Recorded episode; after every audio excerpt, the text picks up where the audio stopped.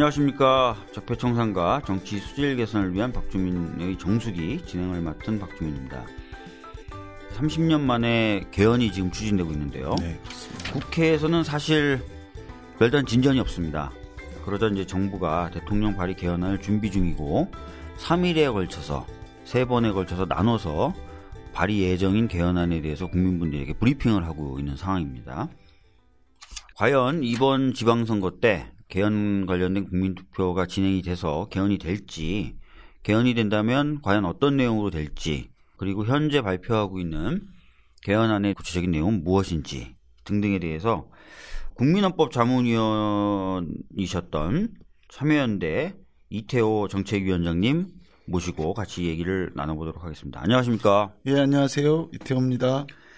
지금 국민헌법 자문위원회 자문위원이다. 제가 이렇게 설명을 드렸는데요. 예, 예. 간단하게 그럼 국민헌법 자문위가 뭔지부터 좀 말씀을 좀 해주시죠.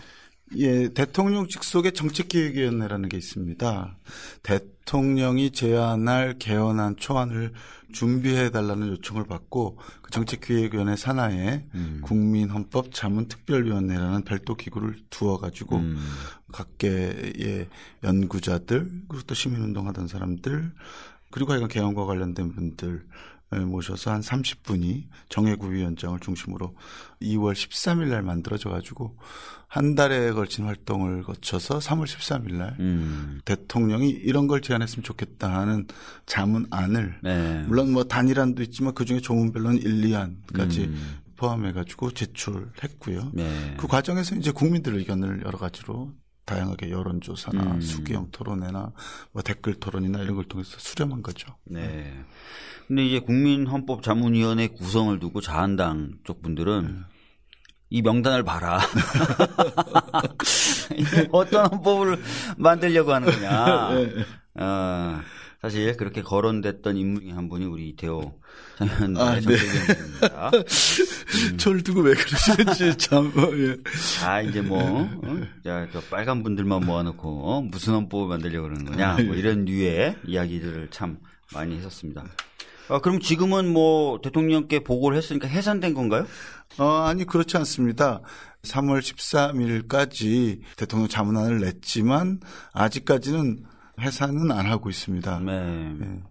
그런데 이제 저 같은 경우는 개헌 관련 시민운동을 계속 해왔고 음. 또뭐 오늘까지 대통령 개헌안이 사실상 공개되어서 음. 어, 특별히 더 자문을 할 것보다는 개헌을 촉진하기 위한 시민운동을 계속 해야 되지 않겠나 해가지고 사실 어제부로 사임서를 제출한 상태에 있습니다. 음. 네.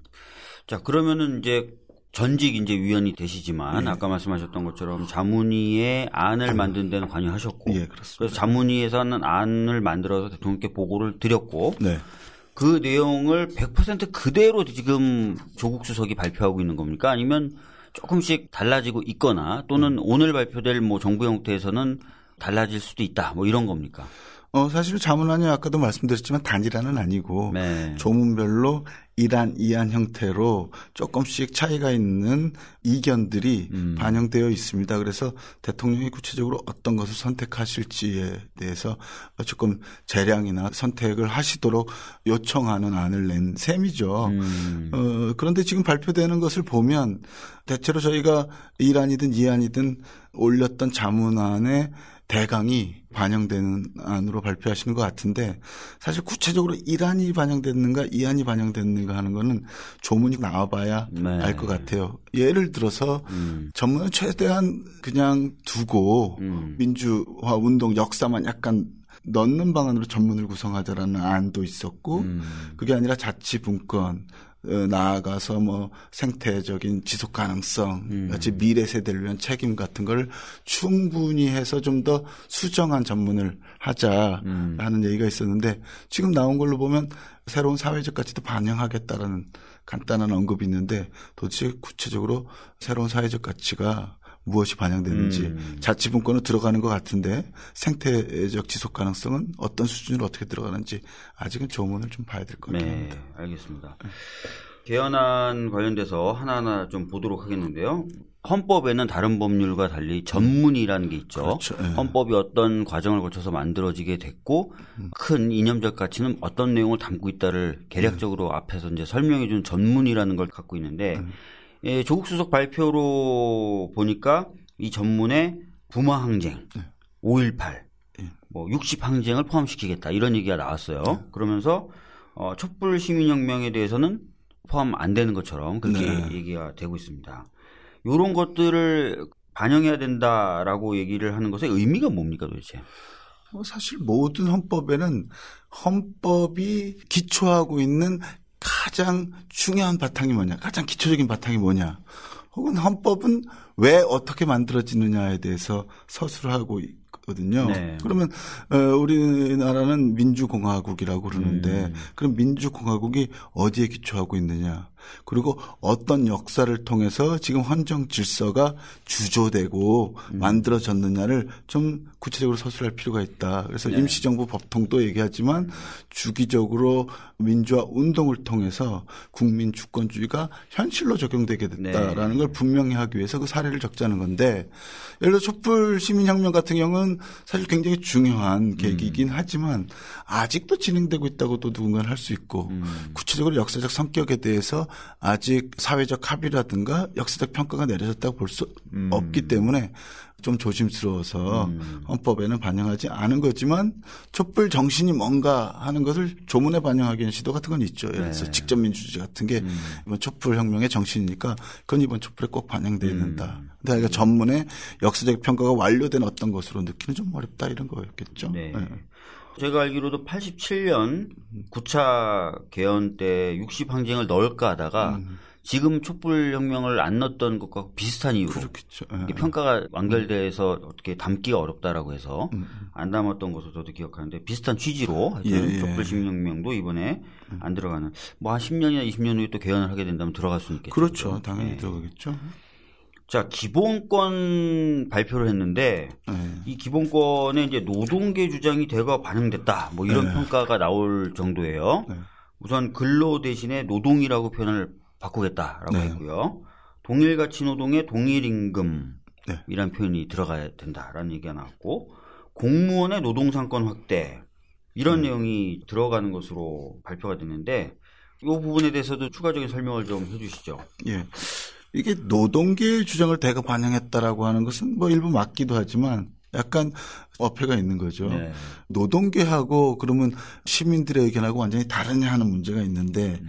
예를 들어서 동일 가치 노동 동일 임금 같은 경우에는 저희가 수교형 토론을 해보면 음. 일반 시민들한테도 되게 압도적으로 나와요. 네. 왜냐하면 비정규직 문제가 너무 심각하고 그렇죠. 이건 모든 가족마다 음. 한 명씩 비정규직 다 있거든요. 음. 그러니까 국민들 사이에서 이 문제만큼은 새 헌법이 해결하고 가야 된다. 음.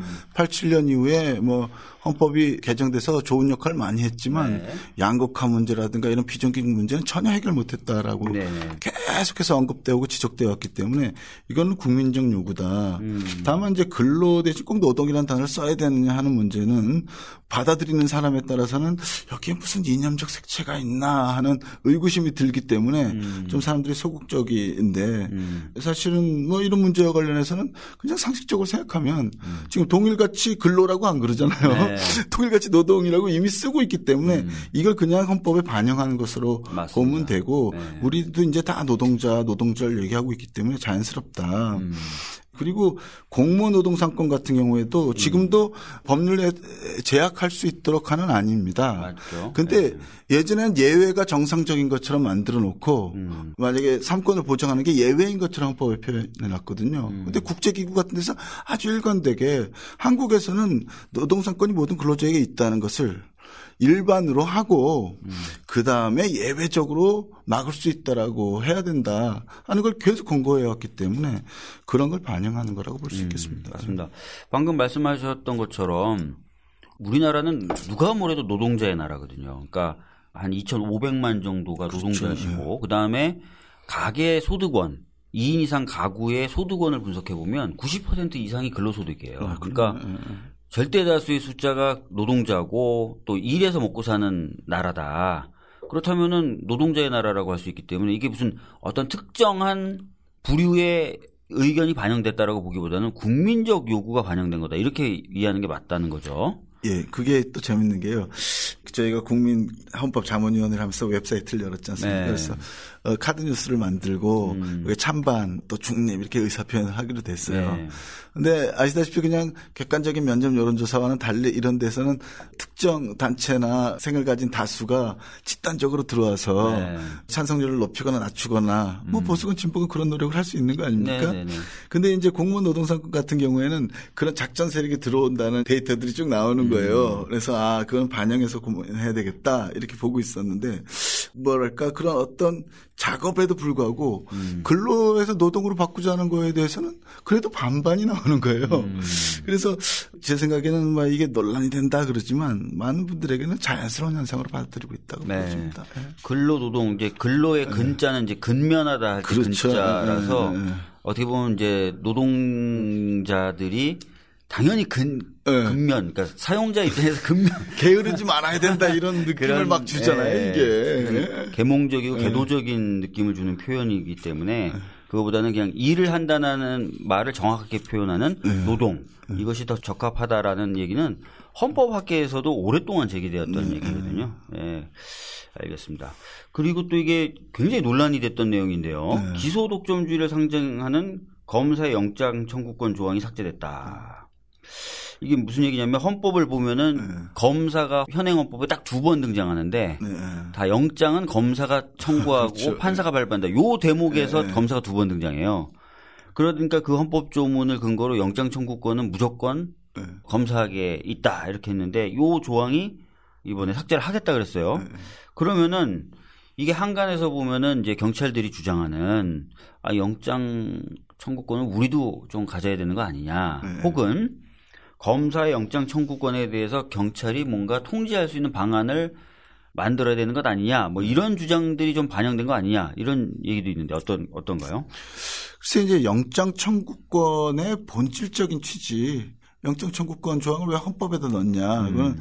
사람의 인신을 구속하거나 체포할 때 아무나 하면 안 되고 법원이 엄격히 심사해서 음. 하게 해야 된다. 말하자면 법원이 허가해야 된다라는 게 강조점이었고 재헌 헌법에서나 70년대까지 헌법에는 누가 영장을 청구한다라는 게 헌법에 아예 없었어요. 맞아요. 그러다가 70년대 박정희 시대 때 이제 검사라고 들어간 건데 그건 이제 경찰을 좀 견제하겠다 뭐 이런 생각도 있고 해서 이제 검사를 집어넣은 것은 사실입니다만은 본질적인 게 영장청권이 그런 거기 때문에 음. 지금 검경 수사권 조정 문제도 있고 뭐 공수처 얘기도 있는 만큼 이거는 법률에 위임해도 좋겠다 음. 하는 거지 검사는 안 되고 경찰은 된다 이런 식의 취지에서 빠진 건 아니다 음. 이렇게 말씀드리는데 검사는 자기가 독점적으로 들어가 있으니까 이걸 지키고 싶잖아요. 근데 국민들은 또 이거에 대해서 굉장히 반대해요. 반대하죠. 당연하게도 검사가 너무 못 믿었지 않습니까? 음. 언제는 기소하고 언제는 안 하고 누구한테는 영장을 치고 누구한테는 안 치고 하니까 네. 검사한테 하나만 줘서는 안 된다. 여러 사람이 그것도 좀 이렇게 여러 주체들이 해서 음. 누구가 좀 공정하게 하는지 서로 긴장을 갖게 해야 된다는 취지가 국민들 입장에서 강한 것 같아요. 그렇죠. 이번에 이 내용을 발표하면서도 이제 조국 민정수석도 그런 취지로 얘기했던 것 같아요. 법률로 이건 정하면 되기 때문에 네, 네. 굳이 헌법에 이걸 둘 필요 없다. 네. 헌법에 검사가 청구한다고 명문으로 적시한 나라는 두 나라밖에 없다. 네. 이렇게 얘기하면서 설명을 했던 것 같습니다. 그 다음에 어떻게 보면 국민분들이 굉장히 좋아할 만한 내용인데요. 네. 국민 발안제와 국회의원 소환제를 개헌안에 포함시키겠다라고 발표가 됐어요. 네. 국회의원 소환제 이게 제가 발의한 건데 그리고 네. 국민 발안제도 제가 지금 준비하고 있는데 네, 네. 요 내용 어떤 건지 좀 설명도 부탁드리겠습니다. 네, 당연하게도 뭐 국회의원 계시지만 국회의원 개인의 의지가 있대서 국회에서 법이 다 통과되는 건 아니지 않습니까? 네. 대의제가 국민들 입장에서는 제대로 작동 안 하거나 네. 뭔가 가장 절실하고 시급한 법안이나 무슨 안건인데 처리가 안 된다고 했을 때 어떻게 할 음. 거냐. 사실 촛불혁명의 정신을 반영한다는 그거죠. 국민이 대통령을 뽑긴 했지만 그것도 부정선거 시비도 있었을 뿐만 아니라 음. 전혀 국민 뜻대로 안 하고 국정농단 하고 있는데 이거에 대해서 그러면 국민들이 가진 자구 수단은 뭐냐 이런 문제가 있을 수 있잖아요. 음. 그러면 이제 법이 안 될 때는 법안을 발의하게 하자. 음. 그리고 국회가 정 발의한 안건도 처리해 주지 않을 때는 음. 국민 투표 한번 붙일 수 있게 하자. 뭐 네. 뭐 이런 게 국민 발언제 음. 취지겠고요. 네. 어, 그다음에 국회의원 소환제 같은 경우에는 당연하게도 지금 뭐 위법한 일이 있으면 국회의원직이 박탈되긴 하는데 네. 그거 말고도 너무 말이 안 되는 국민 뜻과 다른 의종을 펼친다라든가 음. 상식 밖의 일을 계속한다. 음. 도덕적으로 문제가 있는 행동을 한다. 그러면 유권자들이 저 사람은 이제 내 대표가 아니다. 내려와라. 하는 소환을 할 수 있게 하자는 게 국민 소환제의 취지 아니겠어요? 네. 그래서 그것이 도입된 것인데 쟁점은 좀 있죠. 국민 발안제 좋은데 지금 뭐 저희가 제안한 거는 선거권자의 한 1% 정도면 발안을 할 수 있게 하자. 그러니까 40만 명 정도 서명하면 지금 청와대 청원안보다 한 두 배 정도 올라가는 겁니다. 네. 법안을 발의할 수 있게 하자. 근데 법안을 발의할 경우에 그러면 국회에서 심의할 기회를 줄 거냐? 음. 아니면 바로 국민투표에 붙이도록 할 거냐? 음. 근데 사실 국회가 못 믿었긴 하지만 국민의 대표기구고 네. 그리고 하여간 박주민 의원을 뽑은 유권자만 해도 꽤 되는 거 아닙니까? 그러니까 네. 그런 사람들의 소중한 표로 뽑힌 국회를 완전히 패스할 수는 없다. 음. 그럼 국회에서 심의 의결하게 하자. 음. 그래서 저희가 수기형 토론을 해보면 국회를 거치는 게 좋겠다는 게 80% 정도로 좀 압도적으로 나옵니다. 네. 그래서 그냥 발의해서 투표로 가는 게 아니라 국회가 심의하게 하자. 음. 그리고 지금 주민 발언제처럼 국회가 심의해서 부결시키면 어떡하냐. 아이, 그래도 뭐 대표기관이 했으니까 그냥 두자. 그걸로 끝내자 하는 안이 있고 아니다 했으면 한 추가로 한 두 배 정도 세 배 정도 서명을 더 모아서 국민투표로 음. 국민들이 불복할 수 있게 하자 이런 쟁점이 하나 있고. 지금 뭐 어차피 이제 국민 발안제 관련돼서 헌법에 들어간다 하더라도 구체적인 모델은 이제 입법을 통해서 만들게 되겠죠. 네네. 근데 지금 말씀하신 거 들어보면은 이제 법률안을 국민이 만들었는데 이게 핵심인 거고. 네네. 그죠? 핀란드가 사실은 국민 투표와 연결된 국민 발안제도 있지만 그냥 국회에다가 던지는 국민 발안제도 있어요. 예, 예. 간접형. 그런데 이제 핀란드 제가 교육문화위원장을 모셔서 지난주에 간담회 가졌는데 야, 그 톨에 저도 가고 싶었는데 네. 일정 안 돼서 한 600, 한 80건 정도가 음. 2012년에 이게 도입된 뒤에 네. 법률안처럼 국민들의 청원으로 올라갔대요. 어, 대단하군 근데 이분은 굉장히 좀 불만이 많더라고요. 어. 두 가지 이유로. 첫 번째, 국회 일이 많아졌다. 일 너무 많다. 네. 이게 올라오면 또 국민분들이 뜨겁게 바라보기 때문에 허투루 할 수가 없대요. 그렇죠. 네. 그래서 680건 그거 너무 힘들었다. 네, 네. 그래서 약간 요건 5만 명입니다, 핀란드는. 어, 근데 5만 명이 이제 핀란드도 한 천만 안 바뀔 거예요, 인구가. 음. 그러니까 우리나라 인구 대비 지금 한 4배에서 20만인데. 뭐 40, 예, 예. 아, 20만이죠. 예, 근데 핀란드 자기네들도 지금 10만이나 20만 원 늘리려고 그런다 이런 얘기를 하고 또 하나는 이게 이제 활성화되니까 네.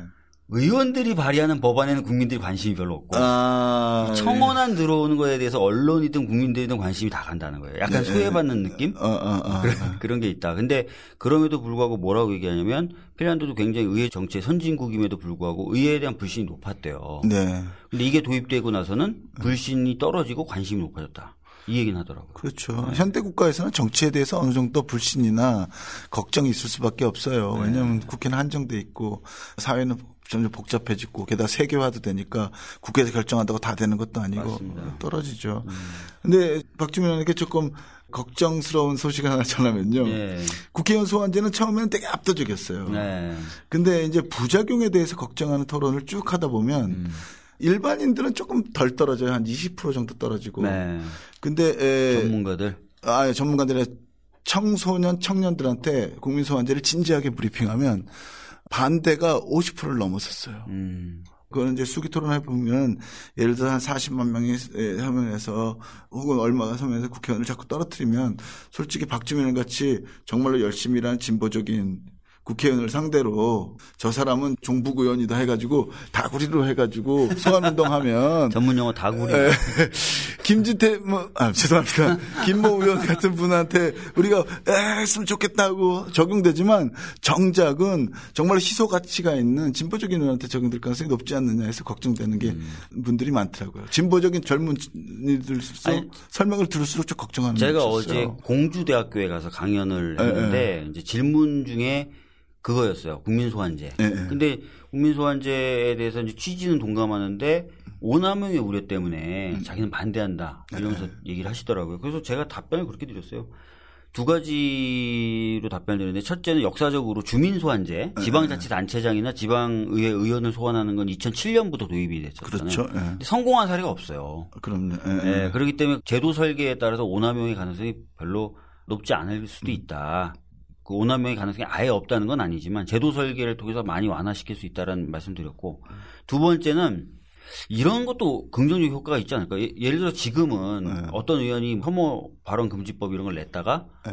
비난이 막 들어오고 공격이 들어오니까 철회를 해버립니다. 네. 네. 근데 이게 공론의 장에서 이루어지진 않아요. 아, 그렇죠. 예. 네. 근데 만약에 이런 진보적인 법안이 발의를 했고 그것 때문에 국민 소환제가 진행이 됐다 그러면 공론의 장이 열려버리잖아요. 찬반 양론이 막 예. 붙을 테니까. 예. 그러니까 예. 시민사회에서 토론을 통해서 핵심적인 쟁점들, 근데 국회의원들이 뜨거워서 못 만졌던 쟁점들이나 예. 이런 것들에 대해서 좀 정리를 해나가는 계기도 될 수 있다고 생각해요. 그렇죠. 예, 물론 뭐 잘릴 수도 있겠지만. 물론 박주민 의 같이 용감한 의원이 있어야 될 텐데 그걸 밀고 나가.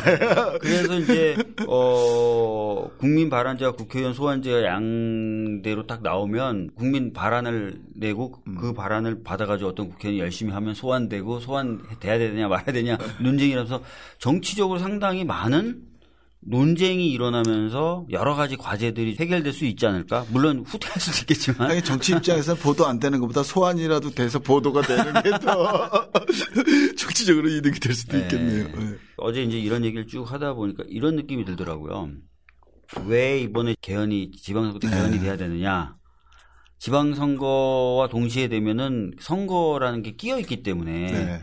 국민분들이 요구하는 개헌안을 어느 정치 세력이나 더 많이 내려고 하지 않겠어요? 그렇죠. 근데 선거가 지나고 나면 가급적이면 자기네들한테 불리한 내용을 좀 빼려고 하지 않겠어요? 예. 그래서 저는 지방선거 때 하는 게 그래도 국민분들이 원하는 내용은 하나라도 좀 더 들어갈 수 있지 않을까? 국민 소환제나 뭐 국민 발안제를 위해서도 그래서 지방선거 때 하는 게 좋지 않을까 뭐 이런 생각이 좀 들긴 들더라고요. 사실 유권자 입장에서는 어떤 경우든 정치인들이 유권자에게 좀 더 취약할 때뭘 네. 하는 게 이득이거든요. 이득이죠. 네. 선거 때 뭘 하는 게 저로서는 유리하죠. 음. 네. 왜냐하면 이번에 지나면요. 내년에 선거가 없어요. 그렇죠. 그러니까 어. 올해 말에도 선거가 없고 내년에도 선거 선거가 없는 거의 진짜 신기한 해인데 그렇게 음. 되면은 1년 반 동안의 여유가 있기 때문에 개헌안을 만들 때도 분명히 정치 권력들은 자기한테 불리한 내용을 안 넣으려고 가급적이면 안 넣으려고 할 거예요. 음. 네. 자, 그 다음에 이제 어제 발표된 게, 녹음일 기준으로 어제 발표된 게 지방분권과 경제였습니다. 예. 이것도 진짜 핫한 이슈인데. 아, 그렇죠. 예. 자, 지방분권 국가를 지향한다는 조항을 추가하고 자치법권, 자치재정권을 부여한다. 뭐 이렇게 얘기를 했어요. 이 내용들을 좀 구체적으로 설명해 주시죠. 예. 사실은 지방 분권을 추진하는 분들이나 자치단체장들은 아예 지방 분권 국가다라고 선언하자 이런 음. 주장을 해오셨는데 예, 그게 논란이 많았겠죠. 네. 또 우리나라는 연방제 국가는 아직 아니고 단일 국가인데 음. 지방 분권 국가다라고 선언하는 건 좀 무리가 있다라는 주장도 있었고 또 현실은 너무 중앙 집권적인데 분권 국가 다라고 선언하는 게 또 현실과 약간 괴리된다는 말도 네. 있어서 지향한다라는 지향성을 분명히 하는 것으로 얘기가 되는데요. 음. 그럼 지향하든 국가임을 선언하든 간에 그럼 뭐 자체 실 내용이 있어야 되지 않느냐. 네. 근데 지금 법으로는 하여간 법령의 범위 안에서만 조례를 지정할 수 있거든요. 음. 그러니까 법도 아니라 대통령 명령 무슨 뭐 이런 것보다 훨씬 낮은 급으로 네. 조례를 대하고 있는 거죠. 음. 그러니까 집안에 사실 결정할 게 하나도 없는 거예요. 네. 그래서 이번에는 법률에 위반되지 않는 범위 내에서 령은 아예 뺐고 음. 시행령 이런 건 다 뺐고 법률에 위반되지 않는 범위 내에서 조례를 만들 수 있게 하고 세금도 자치세 같은 걸 거둘 수 있게 하자 음. 이런 것이 제안되었는데 음. 여기도 약간 쟁점은 있습니다. 음. 왜냐하면 안 그래도 지금 지역에 재정 불균형 같은 게 있고 그러니까요. 그렇다고 뭐 자치세로 다 거둘 수 있는 건 아니기 음. 때문에 자치 입법권을 주더라도 음. 재정 조정 제도 같은 또 다른 어떤 조정 수단을 해서 균형 발전이라든가 재정 균형을 맞춰야 된다는 게 있어서 이과의 조화 문제가 있고요. 그게 들어가지 않으면은 나중에 지방 정부 간에 네. 재정 불균형이 생겼을 때 그거를 조정하려고 그러면 위헌 시비가 그렇죠. 예, 아예 헌법에 그걸 담아야 될 것 같은데요. 예, 그걸 담고 그거를 음. 조정하기 위한 사실은 기구도 제2국무회의 제2국무회의. 형태로 예. 두기로 했죠. 예. 음. 근데 여기도 또 하나 쟁점이 있어요. 지금 그게 1, 2 안으로 올라가 있는데요. 네. 그래서 자치 입법권을 줬어요, 재정권. 근데 어제 정부가 발표한 대로라면 주민에게 주민의 권리나 의무를 부과하거나 제약하는 거. 네. 그리고 또 자치세의 종목을 음. 어떻게 할 거냐, 세율을 최저 어디, 최대 어디까지 할 거냐는 법률로 정하자. 음. 거기 한해서만 하자. 이렇게 한 거죠. 법률에 위반되지 않으면 자율적으로 해. 그러지만 주민들에게 의무를 부과하거나 하는 거는 역시 국회가 법을 만들어줘야 된다는 음. 거거든요. 이거에 대해서 이제 분권을 강조하는 분들은 음. 그거 뭐 취지는 알겠는데 너무 갑자기 여기 과태료를 얼마 부과하고 음. 어, 여기 딱지 띄면 천만 원 낸다 이상하지 않냐 이거는 좀 법률로 정해줘야 되지 않느냐 일리가 있는데 법률에 위반되지 않는 범위 내에서 자치권을 하도록 하고 네. 그다음에 그게 너무 심각하다 그러면 나중에 국회가 이 정도는 하지 말기로 하자라고 법률을 정하면 된다. 음. 그럼 다시 지방자치단체를 개정하면 되는 것인데 네. 아예 법률에 위임한 범위 내에서 하도록 자치권을 또 통제하는 또 단서 조항을 굳이 넣을 필요가 있냐. 음. 이게 하나의 쟁점입니다. 그런 건 쟁점이 좀 될 수 있겠네요. 네. 네. 나중에 법률로 하면 되는데. 음. 근데 이제 그때 되면 국회가 지방이 정한 거를 번복하는 결정을 하니까 정치적으로 부담스러울 거 아닙니까? 음. 그러니까 아예 그 부담을 피하기 위해서 미리 법률로 정하고 여기서만 해라. 이렇게 하는 건데 보기에 따라서는 중앙집권적 발상이다. 음. 이렇게 생각할 여지도 있죠. 연결이 돼서 이제 국민의 의무 부담, 네. 그 다음에 불이익 처분, 법률에 근거가 있어야 된다. 뭐 이런 네. 것들이 원칙이긴 한데 네. 그런 거좀 같이 좀 어떻게 예. 할지가 고민돼야 되겠네요. 그렇죠. 네. 예. 알겠습니다. 그 조정제도를 위해서 이제 제2국무회의 말씀하셨는데 네. 제2국무회의라 그러면 많은 분들이 어 그게 뭐지? 이런 네. 생각이 좀 드실 수가 있어서 네. 그좀 설명해 주셔야 돼요. 그 국무회의라면 보통 장관들이 모여서 하는 회의를 말하잖아요. 예. 근데 제2국무회의는 뭔가요? 제2국무회는 지금 명칭이 정확히 기억 안 나요. 자치분권 회의인가요? 이렇게. 그러면 광역자치 단체장들이 모여서 하는 건가요? 그렇죠. 예. 도지사들이 모여서. 도지사들이. 예, 예. 음. 대통령과 국무총리 그리고 관계기관들과 함께 음. 지방자치와 관련된 그리고 음. 분권과 관련된 사항을 심의하는 거죠. 그리고 국회에서 어떤 법을 만드는데 지방자치와 관련된 사항 중에 적어도 시도지사나 광역의 의견을 수렴해야 될 것은 그걸 수렴하는 장치로서도 기능할 수 있겠죠. 음. 나름 이제 계속 얘기되었던 예, 예. 기구잖아요. 어, 네. 헌법상으로는 국무회와 동일하게 심의 의결할 수 있게 하지만 사실 심의 기능이 강한 음. 그렇군요. 예. 음. 의결은 대통령이 제안한 거에 대해서 음. 뭐 의결하긴 하는데 주로 심의하는 기구죠. 네. 자 그리고 개헌안에 수도 관련된 조항을 새로 넣었다. 뭐 네. 행정 수도 관련된 내용이 새로 들어갔다. 뭐 이런 얘기도 나오던데 이 부분 좀 설명을 좀 해주시죠. 뭐 나온 안으로만 보면 수도에 관한 걸 어디로 한다 이렇게 적시한 건 아니고 네. 예전에 수도 조항이 아예 헌법에 없고 수도 조항이 없는 헌법이 많거든요. 다른 나라도 그런데 헌재가 야릇한 판결을 했기 때문에 이게 되게 경직되게 돼버렸잖아요. 관습헌법. 관습헌법이다. 그래서 대한민국의 수도가 서울이라고 하는 건 헌법에는 없지만 관습헌법에 네. 있다. 그 관습헌법에 따른 우리는 통일되건 어떻게 되든 천도를 할 수도 없고 행정수도를 만들 네. 수도 없고 너무 경직된 해석을 헌재가 해버린 거예요.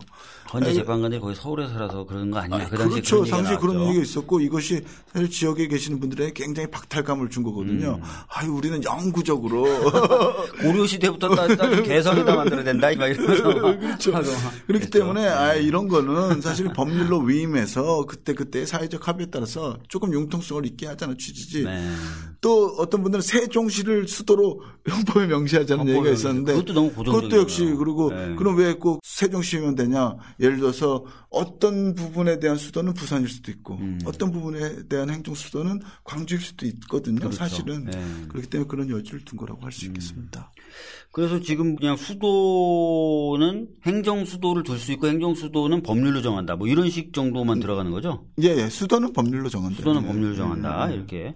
그럼 수도법이 나오겠네요. 어, 수도법이 어, 나오면서 이제 뭐 어디 수도는 서울, 뭐 행정 수도는 세종. 예, 예. 되겠네요. 그죠? 예, 그럴 수 음. 있습니다. 예. 그래서 지금 뭐 국회가 세종으로 내려가야 되는 거 아니냐 뭐 이런 얘기도 나오고 있습니다. 지금. 아, 네. 그렇죠. 네. 세종으로 내려가면은 편할까요?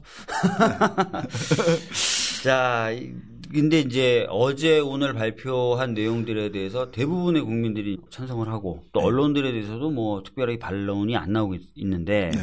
유일하게 검색어 네. 상위를 유지하고 있는 단어가 있습니다. 네, 네. 토지 공개념. 그러게요. 이게 아. 빠지질 않아요. 지금 그 검색 순위에서. 예. 토지 공개념. 어, 이 개념부터 좀 설명을 해 주죠. 토지 공개념이라는 게 뭡니까? 토지라는 게 유한한 자원이잖아요. 네. 그렇기 때문에 특히 한국처럼 인구는 많고 전체적으로 국토가 적은 나라에서는 네. 이게 공적 성격이 되게 강하다. 네. 그러니까 사유재산권을 보장하긴 하지만 그것을 가지고 뭐 불로소득을 얻거나 그걸 가지고 너무 많은 지대를 얻거나 하는 음. 거에 대해서는 음. 다른 공익적인 이익을 침해하는 게 많기 때문에 네. 그에 대해서 소유와 처분에 대해서 어느 정도 음. 제한할 수 있도록 하는 게 네. 그러니까 토지 소유권을 없앤다, 사유재산에서 공용한다 이런 게 아니고 사유재산권을 인정하되 음. 소유와 처분은 일정하게 어떤 정책적으로 경우에 따라서 제한할 수 있지 않겠냐 네. 하는 내용인 거죠. 그러니까 사실 이제 토지 공개념이라는 네. 게 명시된다 그러니까 바로 자유한국당에서는 네. 이 개헌안이 사회주의 개헌안이라는 것을 다 제어하긴 했다 네. 이렇게 얘기를 하는데 네. 사회주의 국가에서만 뭐 토지의 공공성을 강조하는 게 아니잖아요. 사실은요 네. 자본주의 시장 경제에서 지대 추구형 경제는 굉장히 나쁜 경제로, 경제로 평가하고 있거든요. 네. 그래서 우리 시장 경제의 건전성을 살리기 위해서 토지 같은 거에 대해서 제한을 가해야 된다는 얘기는 자본주의 시장 경제에서 주되게 나온 얘기고 음. 뭐 사회적 시장 경제라는 이름으로도 나왔고 무엇보다 노태우 정부가 주장한 개념이거든요. 음. 그리고 공개념이라니까 공개념 그러니까 되게 개념적으로 보이는데 사적 재산권을 인정하는데 그 소유와 처분에 대해서 일정하게 정책적으로 필요할 경우 개입한다는 게 헌법 조문입니다. 그렇죠. 네. 네. 그리고 제가 이제 명확한 문구는 기억이 안 나는데 헌법재판소도 네, 네. 토지 공개념을 인정하고 있어요 이미 네, 현행 헌법에서도 토지 공개념은 인정되는 것이다라고 네. 그렇게 판단을 했던 게 기억이 납니다. 나중에 기회가 되면 제가 음. 구체적인 문구나 이런 것도 좀 음. 소개를 해드리도록 하겠습니다. 자, 그래서 이제 토지공 개념이 이제 도입이 되면은 음. 재건축 초과이익 환수라든지 네, 네. 보유세 인상이라든지 이런 부분이 탄력을 받을 것이다. 그럼 이런 전망이 좀 나오고 있죠. 예, 예. 네. 확실히 뭐 한정된 토지에서 음. 어떤 사람이 불로소득을 너무 많이 얻거나 네. 그럼 박탈감이 생기지 않겠어요 실제로 그렇겠죠. 어떤 데는 뭐그 집값이 갑자기 뭐 천정부지 올라가 다섯 배 여섯 배 일곱 배가 되고 음. 어떤 데서는 안 그렇고 그러면 사실은 자본주의 시장 원리도 그렇고 조세의 가장 중요한 원리는 이익이 있는 곳에 세금이 음. 있다는 거고 음. 초과 이익이 심하면 세금도 그에 대해서 누진적으로 세게 부과해야 된다는 거기 때문에 근데 부동산에 대해서는 사실은 다른 소득과는 달리 그렇게 비례해서 세금이 부과되지 않는 게 문제였기 때문에 네. 그런 거에 있어서 초과 이익을 공적으로 환수한다. 음. 그래서 불로소득을 없애고 과도한 지대 추구를 막는다. 이런 음. 취지가 탄력을 받게 되겠죠. 네. 저는 이제 아마 이번 개헌의 가장 큰 쟁점 중에 하나가 이 토지 공개념을 둘러싼 부분에서 발생할 수도 있다고 봐요. 그렇죠. 아까도 말씀드렸던 것처럼 이미 이제 자유한국당은 사회주의 프레임으로 접근하고 있고 실제로 SNS나 뭐 카톡이나 이런데 이게 이제 사회주의 헌법이다라는 식으로 네. 많이 하고 있어요. 네. 그래서 이미 자문위원회는 뭐 나오셨지만 그래도 네. 시민사회단체 차원에서 여러 가지 개헌 관련된 활동을 하고 계시지 않습니까? 그렇죠. 네, 앞으로 네, 계속 이, 이 부분에 대한 적극적인 이해를 좀 구하는 작업들은 시민사회단체들 측에서도 좀 해야 되지 않을까 이런 생각이 좀 듭니다. 아마 네. 오늘 나갈 텐데 주거권 운동을 하던 단체들이 일제히 음. 이 토지 공개념적 성격의 조문이 들어간 것하고 음. 주거권을 권리로 인정한 거에 대해서 굉장히 높게 평가하는 입장을 내고 네. 이것이 우리나라 주거 문제 해결을 위해서 그리고 경제적인 어떤 상대적 박탈감을 해소하기 위해서 말하자면 경제력 집중을 막기 위해서 매우 중요하다는 음. 입장을 낼 것으로 보이고요. 어, 사실은 저희 같은 단체들은 조금 더 적극적으로 토지 공개념을 그냥 개념만 설명하는 게 아니라 음. 주거권을 권리로 인정한다면 음. 최저 주거 기준 같은 거를 국가가 모든 국민에게 보장해야 될 책무를 지닌다는 걸 좀 명시하자라고 넣고 싶었어요. 음. 근데 그렇게까지 하기에는 최저 주거 기준을 모든 국민에게 보장하려면 국가의 재정 부담도 있을 테고 그걸 구체적으로 헌법에 너무 경직되게 명시하기 힘들다 음. 해가지고 사실은 정부 쪽에서는 부정적이거나 소극적에서 못 넣는데 많은 사람들은 지금 고시원에 사는 분들 이러면 거의 뭐 한 평, 두 평 남짓한 데서 평생을 사는 분들도 있잖아요. 최고 기준 정도는 국민의 삶의 질을 보장하기 위해서 국가가 보장해야 된다. 이렇게 주장할 수도 있는데 아마 이런 건 지금 토지 공 개념이 사회주의다라고 얘기하는 분들과는 매우 다른 현실 감각이죠. 네. 논쟁이 될 법한 주제인데 아마 국민 대다수는 지금 주거와 관련해서는 굉장히 힘든 상황을 버티고 있기 때문에 저는 해볼 만한 논쟁이라고 봅니다. 음. 그렇습니다. 토지 공개념에 대해서 제가 보기에는 막대한 공격이 있을 수 있고 오늘도 네. 아침에 제가 이제 뉴스를 채널 돌려가면서 좀 봤는데 네. 다 다루고 있어요 이걸. 네, 네. 이걸 어떻게 봐야 되느냐. 네. 그다음에 논란을 또 소개하고. 네. 하여튼 정확한 이해가 좀 필요한 부분이라서 적극적으로 좀 이 부분을 알릴 필요가 있다고 생각합니다. 예. 그리고 이제 토지 공개념이 도입된다 하더라도 이로 인해서 이제 재산권에 제한을 받는 분들은 전례에 비춰보면 굉장히 많은 이익을 남기는 분들이거든요. 그럼요. 그래서 네. 절대 다수의 국민들, 진짜 절대 다수, 거의 99.9%에 가까운 절대 다수의 국민들은 오히려 엄청난 이익을 볼 수 있는 네. 개념이기 때문에 명확하게 이해하시고 또 명확하게 봐주셔야 됩니다 이 부분을. 네. 그점 관련해서 하나 더 말씀드릴게. 네. 87년 헌법이 만들어진 지 30년이 됐는데 네. 87년 헌법이 만들어지자마자 이른바 전세 대란 같은 게 일어나가지고 자살이 엄청 많았어요. 네. 89년, 88년. 기억납니다. 예, 예. 네. 그래가지고 사실은 경제정의 실천 시민연합이라고 이제 참여연대나 조금 다릅니다만은 시민단체의 맏형격인 단체가 음. 토지 투기 문제가 한국을 망치게 할 거다 해가지고 만들어졌거든요. 그리고 30년 10년이 지났습니다. 근데 솔직히 말하면 헌법에 조문이 있어서 그랬던 없어서 그랬든 87년 헌법은 토지 정의 문제에 관한 한 한국 사회 문제를 해결하는데 실패했거든요. 그런 걸 본다면 이번 헌법이 이 문제에 관해서 무언가 적극적 조치를 취해야 되는 역사적, 시대적 과제가 있지 않나 싶어요. 네. 알겠습니다. 이 부분이 좀 현재까지는 가장 큰 쟁점으로 네. 나와 있는 그런 것이기 때문에 좀 길게 이야기를 나눠봤습니다. 자, 이제 아직 발표는 안 됐습니다. 오늘 발표될 네. 예정인데요. 권력 구조를 어떻게 바꿀 것이냐. 네. 이게 사실 개헌의 최대 쟁점처럼 비춰지고 있는데 저는 그게 답답해요. 그렇죠. 네. 야당도 사실 대통령제 하자 그럽니다. 네, 그러니까 대통령제 하자고 하는 큰 틀에서 진짜 대통령제 하면 되고 음. 그 전제 하에서 이제 대통령의 권한 오남용의 우려가 있다면은 네. 그것을 보완하는 제도를 한두 개 만들면 되는 거거든요. 음.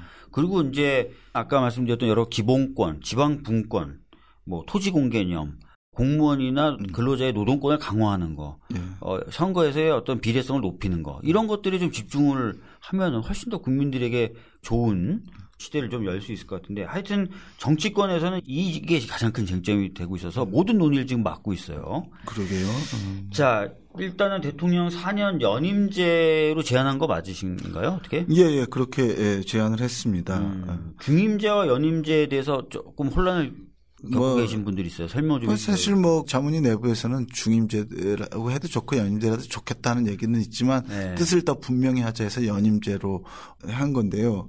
이런 거죠. 음. 어떤 사람이 대통령 선거에 나와서 4년을 했는데 네. 그 다음에 연임에 실패해서 떨어졌어요. 음. 이 사람은 그러면 4년 뒤 또는 8년 뒤에 또 후보로 나서서 대통령 할 수 있냐. 음. 중임제로 하면 논리적으로 가능하죠. 그렇죠. 나 대통령 4년 했는데 이번에 출마 안 하겠다. 하고 어, 좀 예, 더불어민주당 가서 당수하다가 푸틴 같은 거죠. 혹은 총리로 또 한 4년 하다가 나 다음에 대통령 나올게. 이렇게 하는 거는 조금 어 물론 그게 원론적으로 안 될 이유도 없지만 그래서 8년만 하도록 하면 되지만 네. 그렇게 하면 좀 혼란이 있지 않겠냐. 그래서 한 번 하면 재임해서 8년을 하든가 떨어지면 그 다음에 또 나와가지고 대통령 되는 거 이런 거는 한번 대통령 한 사람이 또 대통령이 하는 건 혼란스럽다. 그건 하지 말자. 음. 그래서 그거는 어떤 단임제적 요소를 그냥 살려두면서 중간 심판을 받게 하자. 이런 취지로 연임제라고 쓴 거죠. 아마 지금 문재인 대통령을 지지하시는 분은 4년 하시고 잠깐 쉬시고 또 4년 이걸 원할 것 같아요. 사람들이 그걸 걱정할까봐 아, 문 대통령이 하여간 나는 중임제든 연임제든 나한테 적용되지 않는다를 명확히 할 뿐더러 이후에도 대통령을 내가 또 나오는 일은 없다라는 걸 분명히 하고자 해서 오해를 줄이고자 했던 거겠죠. 그러니까 사실 지금 현재 헌법에 뭐라고 되어 있냐면 음. 개헌을 할 경우에 대통령 음. 임기에 대해서 변화를 줄 수도 있는데 네. 그런 변화가 있을 때 그 변화는 네. 이후 대통령부터 적용된다라고 분명히 돼 있어요. 예, 그렇기 그렇죠. 때문에 예. 아쉽게도 개헌을 어떤 식으로 하더라도 문재인 대통령님은 남은 4년 대통령을 하시면 되는 것으로 너무 아쉬워도 어쩔 수 없습니다. 자, 이 연임제 얘기가 나오니까 야당에서는 야 대통령 권한 더 세게 하려는 거 아니냐 네. 이런 지금 예, 얘기가 나오고 있는데 이 부분에 대해서는 어떻게 생각하세요? 어 사실은 권한을 더 세게 강화하는 문제는 아닌 것 같지만 음. 어, 워낙 대통령의 권한이 강했기 때문에 네. 어느 정도 축소하거나 어느 정도 분산할 것인가 하는 문제는 역시 핫한 쟁점이라고 보겠습니다. 어, 사실은 촛불혁명도 따지고 보면 음. 그걸 뭐라고 쓴 간에 대통령이 자기가 가진 권한을 약간 과도한 권한을 굉장히 사적으로 남용한 거에 대해 국민이 분노한 네. 결과로 초래된 것이기 때문에 음. 이 문제는 어쨌든 헌법이 논의되는 한은 가장 중요한 쟁점이어서 단순히 이게 정치권의 이전 투구나 정파적 싸움이라고 볼 만한 문제는 아니라고 음. 어, 보겠습니다. 알겠습니다. 사실 이제 내용이 오늘 이제 발표가 될 거기 네. 때문에 이 부분에 대해서는 뭐 더 많이 길게 얘기 나누기가 좀 어려울 수도 있는데 요거 하나만 좀 여쭤볼게요. 음. 결선 투표제를 제안했다고 지금 보도가 돼 있어요. 네. 결선 투표제에 대해서도 사실은 약간 찬반이 있을 수 있거든요. 아 물론 그렇습니다. 네. 예. 어떤 취지로 그럼 결선 투표를 해야 된다고 제안하신 겁니까? 사실 연동형 비례대표를 도입한 거랑 비슷한 취지죠. 음. 연동형 비례대표라는 게 국회의 이제 다양성을 보장하고 네. 국회가 민의가 그대로 의석수로 반영되도록 하는 거 아닙니까? 예를 들어서 매번 선거 때마다 제1당과 제2당이 가져가는 득표율하고 네. 의석수로 보면은 40석 정도가 차이 나거든요. 그렇죠. 예. 40석 정도면요. 보수 정당이든 진보 정당이든 하여간 군소 정당 두 개, 음. 원내 교섭단체 두 개의 몫을 음. 1당과 2당이 득표율과 상관없이 더 가져가는 거거든요. 네. 이런 문제를 해설하는 게 연동 비례대표제라면 네. 음. 대통령은 사실은 개인으로서 음. 굉장히 막강한 권한을 행사하거든요. 네. 그러면서 국민의 대표, 행정부의 수반일 뿐더러 국가대표로서 기능하는데 음. 이분을 뽑는데도 좀 더 많은 사람들이 결과적으로 지지하거나 음. 또 선출하는데 어떤 정도의 연합이 가능하도록 해야 되지 않겠냐. 그러면 예를 들어서 1차 투표를 해서 누구는 30% 얻고 누구는 29% 얻고 누구는 28% 얻고 네. 그럼 이 사람들은 투표율까지 놔두면 더더욱 뭐 국민의 25% 음. 미만을 대표할 수도 있는 거기 때문에 이 대표성을 좀 더 높이기 위해서 음. 결선 투표해가지고 다시 최종적으로 한 명을 음. 뽑게 하자. 그러면 적어도 국민 상당수의 의사를 반영한 음. 국가 대표가 형성되는 거 아니냐. 네. 이런 쟁점이죠. 그러니까 약간 대표성을 그 권한에 맞게 네. 높일 필요가 있다. 네, 그리고 연합도, 연합도 일정하게 얘기하자. 네.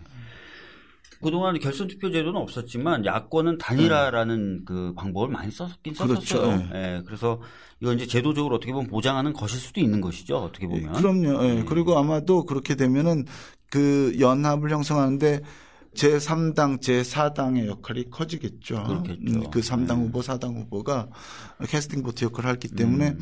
지금식으로 말하면 더불어민주당이 정의당이나 다른 뭐 어, 민주평화당이나 이런 당한테 조금 더 제휴를 제한해야 음. 결선 투표에서 지지가 가능하겠죠. 그러면 음. 정치적 연합이 형성될 수밖에 없겠죠. 네. 이런 걸 소연정이라고 하는데 음. 완전히 대연정은 진보 보수가 다 합쳐서 만드는 네. 거고 아니면 성향이 비슷한 비교적 비슷한 사람들이 만드는 건 소연정인데 결선 투표는 소연정을 촉진하기 위한 제도라고 음. 할수 있습니다. 알겠습니다. 자, 개헌 관련된 특히 그 중에 내용 관련된 부분을 살폈고 음. 권력 형태, 정부 형태에 대해서 오늘 발표가 될 거기 때문에 아주 음. 구체적으로 보진 않았습니다. 지금 개헌안의 내용이 이제 슬슬 나오고 있으면서 음. 정말 이번 지방선거 때 개헌 투표가 이루어질 것이냐에 대해서 더 많은 관심이 좀 쏟아지고 있어요. 더불어민주당이야 그리고 뭐 정의당, 민평당, 바미당까지도 현재 입장은 그래도 지방선거 때 해야 된다라는 입장이긴 합니다. 네. 근데 자유한국당은 반대하고 있는데 개헌이 되려면 국민적으로 굉장히 많은 에너지와 관심이 필요해요. 예. 그 혹시 이제 시민단체 활동을 하고 계시니까 시민단체 쪽에서는 어떻게 계획을 가지고 계시다거나 전망을 하고 계시다거나 뭐 이런 게 있으면 좀 말씀 좀 해주시죠. 뭐 시민단체 원칙적 입장은 어떤 일정에 맞추어서 개헌같이 중요한 것을 밀어붙일 수는 없다는 입장이긴 음, 합니다. 네. 하지만 따지고 보면 개헌 논의가 어제 오늘 시작된 건 아니거든요. 네. 촛불혁명이 막 일어나고 있을 그 당시에도 이미 국회는 개헌 논의하고 있었고 맞습니다. 솔직히 국회는 개헌을 논의할 충분한 시간이 있었다. 네. 그리고 자문위원회나 뭐 이런 걸 통해서 사실 안도 충분히 토론해 왔다. 네. 다만 국민과 공유하지 않았을 뿐이다 음. 하는 게 하나 있고 네. 어쨌든 지난 대선에서 네. 책임 있는 정당과 그 후보자들이 하나같이 지방선거 때 개헌을 하겠다 국민에게 약속을 했는데 그 약속은 소중히 다뤄져야 된다 네. 거거든요. 그리고 유권자 입장에서는 선거 때 개헌을 하는 게 훨씬 이익이에요. 음. 왜냐하면은 아까도 말씀드렸지만 선거는 정치인들이 주권자들에게 취약해지는 때거든요. 음. 기본권을 강화한다거나 국민 주 권주의를 강화하는 개헌을 하기 위해서는 그리고 정치인들이나 정당이 자기의 정파적 이해관계에서 좀 자유롭게 기득권을 내려놓는 순간은 아무래도 선거 시기거든요. 네. 그렇기 때문에 지방선거 이후에 다른 선거 기회가 없어서 가급적이면 이번 지방선거 때 개헌을 하면 좋겠다는 게 시민단체의 또 입장이기도 네. 하죠. 아까도 말씀드렸지만 보통 정치 세력들은 선거를 가까이 두면 약해집니다. 그래서. 국민분들에게 굽신굽신하고 네. 아유 국민분들을 위한 저희들은 종입니다. 딸랑딸랑 하면서 이거저거 다 해드리겠습니다 하거든요. 음. 근데 선거가 없으면 굉장히 세져요. 그렇죠. 근데 이번 지방선거를 넘기면 거의 2년 가깝게 선거가 없어요. 네. 네. 그렇습니다. 그래서 네. 이번 지방선거 넘기면 그 이후에 만들어질 개헌안이 이 지방선거 전에 만들어질 개헌안처럼 국민들의 의사를 충분히 반영할 것이냐 음. 회의적입니다. 솔직히 예, 음. 그런 부분이 있어서 어, 이번 지방선거 때 여러 가지 국민들을 위한 내용을 좀 많이 넣고 개헌을 했으면 좋겠다는 게 제 개인적인 생각이에요. 예, 예. 예. 일단 그러면 그런 생각 가지고 계시다면 시민사회단체는 토론회든 뭐 캠페인이든 이런 걸 할 계획은 아직 없으십니까? 어, 꼭뭐 꼭 정부의 개헌안을 뭐 상정하는 아, 건 그럼요. 아니더라도. 당연히 네. 시민단체는 정부의 개헌안에 대해서도 특히 비판적으로 검토할 겁니다. 음. 예를 들어서 오늘 조금 있으면 나오겠지만 사실 지방선거 때까지 개헌을 하자면 네. 기본권 같은 거를 어, 적극적으로 내시는 것도 중요하지만 사실은 탄핵이 가능했듯이 음. 개헌을 두고 실제적으로 탄핵 연합과 같은 연합이 정치권 내에 이루어질 수 있도록 네. 대통령 스스로 또 여당 스스로 저 대통령의 권한은 이렇게 분산하겠다. 그리고 인사권이나 법률안 제출권이나 이런 문제는 국회와 이렇게 나누겠다 하는 적극적인 제안이 있어야 야당도 정파적으로는 막 뭐라고 그러지만 음. 아 이거는 진짜 신중한 제안이고 앞으로 협치와 연합을 하겠다는 제안이구나라고 음. 받아들일 뭔가 있어야 되지 않겠어요? 음. 그런 양보 조치나 그것이 민주주의나 국민 주권의 원칙에 반하지 않는 한 대통령의 권한을 많이 내려놓고 국회와 대통령이 제 기능을 찾도록 하는 역할을 적극적으로 해달라는 부탁을 드릴 거고요. 그런 네. 활동을 할 겁니다. 에, 그래서 아마 저희 에, 국민주도 헌법 개정 전국 네트워크 음. 개헌하는 단체들이 다 모여서 어, 이루어진 단체들 그리고 정치개혁 공동행동 이건 연동형 비례대표제 주장해온 정치개혁 연합체인데요. 이 단위들이 다 같이 해가지고 음. 4월달에 국회 마당에서 음. 이번 지방선거 때 이런 방식으로 이런 내용으로 개헌을 하자라는 일종의 정치개혁 개헌 페스티벌 같은 거 네. 직접 민주주의 페스티벌 같은 걸 해보면 어떻겠느냐 하는 생각이 있고요. 음. 그 외에도 국회 정당들에게 고위 정치 협상을 해라 이제는 음. 어, 얘기도 서로 어, 성명전 할 때가 아니고 머리를 맞대고 진짜 동의되는 건 뭔지 진짜 동의 안 되는 건 뭔지 지방선거 때 정말 못할 건지 아닌지 음.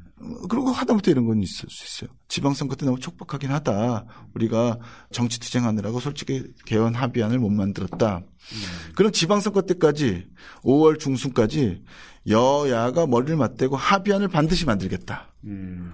투표는 지방선거 때 안 할 수도 있다. 음. 하지만 합의안은 만들겠다. 이런 약속이라도 국민한테 해야 음. 지방선거 때 공약한 공당으로서 국민에게 음. 책임지는 거 아니냐 이런 걸 촉구하는 활동을 할 겁니다.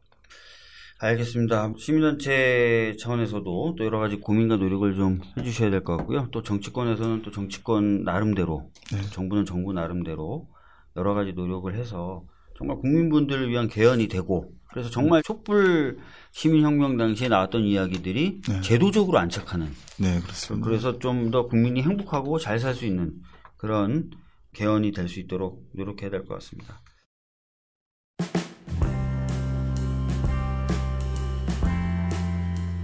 아, 박주민의 정수기가 지난 9월 시작해서 한 7개월간 부지런히 달려왔습니다. 아, 쉽게도 오늘 예, 마지막 방송을 하게 됐습니다. 아, 박주민의 정수기는 마무리되지만 다른 곳에서 또 적폐청산 정치 수질개선을 위한 노력을 계속하는 그런 박주민이 되도록 하겠습니다. 그동안 애청해주신 여러분 정말 감사드리고요. 어, 오늘 이만 마치도록 하겠습니다. 오늘 나와주신 이태호 정책위원장님 정말 감사합니다. 네, 고맙습니다. 마지막 방송 같이 하게 되네요. 아, 그럼 마지막 방송인지도 모르고 왔는데. 네, 감사합니다. 네. 예, 관계자분들 다 고생하셨고 감사합니다. 예. 이 마지막 방송이라서 뜻깊다고 그래야 될까요? 네, 네, 그랬어요. 아이고 25회나 있네 25회. 아이고, 맞아